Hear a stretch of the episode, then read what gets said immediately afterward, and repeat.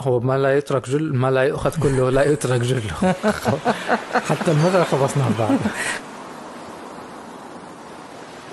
تتذكر اليوم اللي شبكت فيه آه، جهاز الزوم في في power bank اللي معك وقلت لك كم من الفرص ضاعت. فهي هذه. كم من الفرص ضاعت بسبب إيش؟ اتساع الممكن. فكل ما اتسع الممكن عسر الاختيار. كل مرة أبغى أسوي أفضل شيء أكون ما سويت شيء أو سويت شيء بسيط. فلما قريت العبارة ذيك اللي أنت مصاب بالتشكيك في قدراتك أو في نفسك بينما الآخرين مرعوبون من إمكانياتك. لما يجي يقول لك إيش أفضل نسخة منك أو إيش أكثر شيء أنت سويته. يعني أنا عندي قناعة في قبل فترة سمعت معلومة رهيبة يقول لك أنا لا أحب أن أعرف نفسي من خلال الشخصية وإنما أحب أن أعرف نفسي من خلال المشاريع من خلال الأعمال اللي عملتها. جميل جميل. فاحس إنه إحنا نتكلم عن الأشياء أكثر مما نسويها عرفت؟ يعني اليوم لما غواص يتكلم عن عالم الب- البحار وكذا والحياة داخل البحر كم مرة غاص؟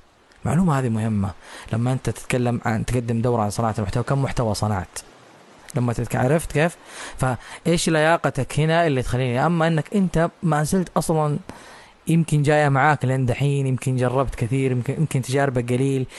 يعني بس التجربه الكثير أحس تجيب بعدين طيب أنا هختلف معك في هذه النقطة. مم. النقطة الأولى أنا متفق معك تماما فيها. إنه كلما اتسع الممكن عسر الاختيار. الاختيار.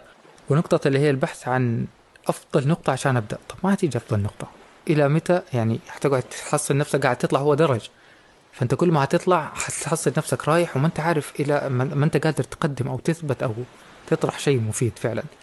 تقعد تدور على اختيارات تقعد تدور لا والله لازم نحط فيش ونحط مدري إيه ونسوي كذا. في الأخير اكتشفنا إن ال power bank يشتغل. ممتاز. فأنا شيء إيش قلت لك؟ أنا ما أقول لك أنك انتظر اللحظة المثالية. هذه هذه أنا النقطة أقول لك إن- فيها تماما. ان إن جرب. يعني أنت حتى في انتظارك اللحظة المثالية مثلا عندك هدف. يعني مثلا اليوم عشان لما أقول انتظر اللحظة المثالية أربطها بزمن.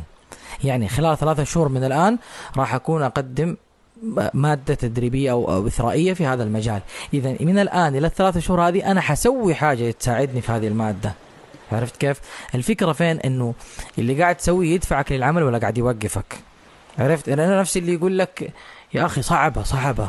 يا أخي ترى تحتاج وقت وتحتاج جهد.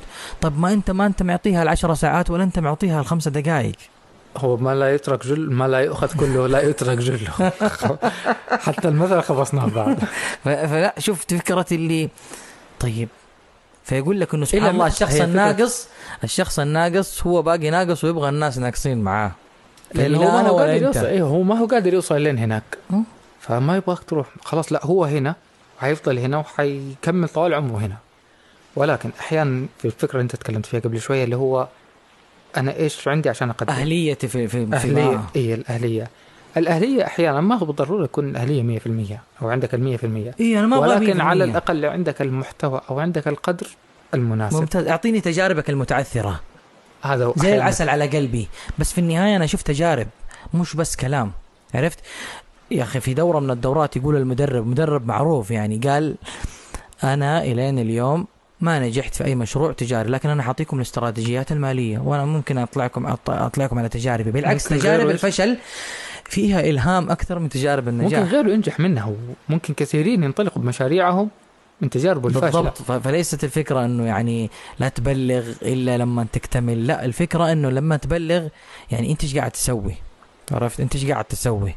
يعني عرفت؟ مرة ثانية نرجع للمجال التطوعي. يعني عندك مثلا مبادرتين وقاعد تتكلم عن التطوع ليل نهار. لا روح أغلط روح جرب أجلس شارك. فأنا أحس إن هذه الأشياء قاعد تعطيك التحديثات الجديدة حتى.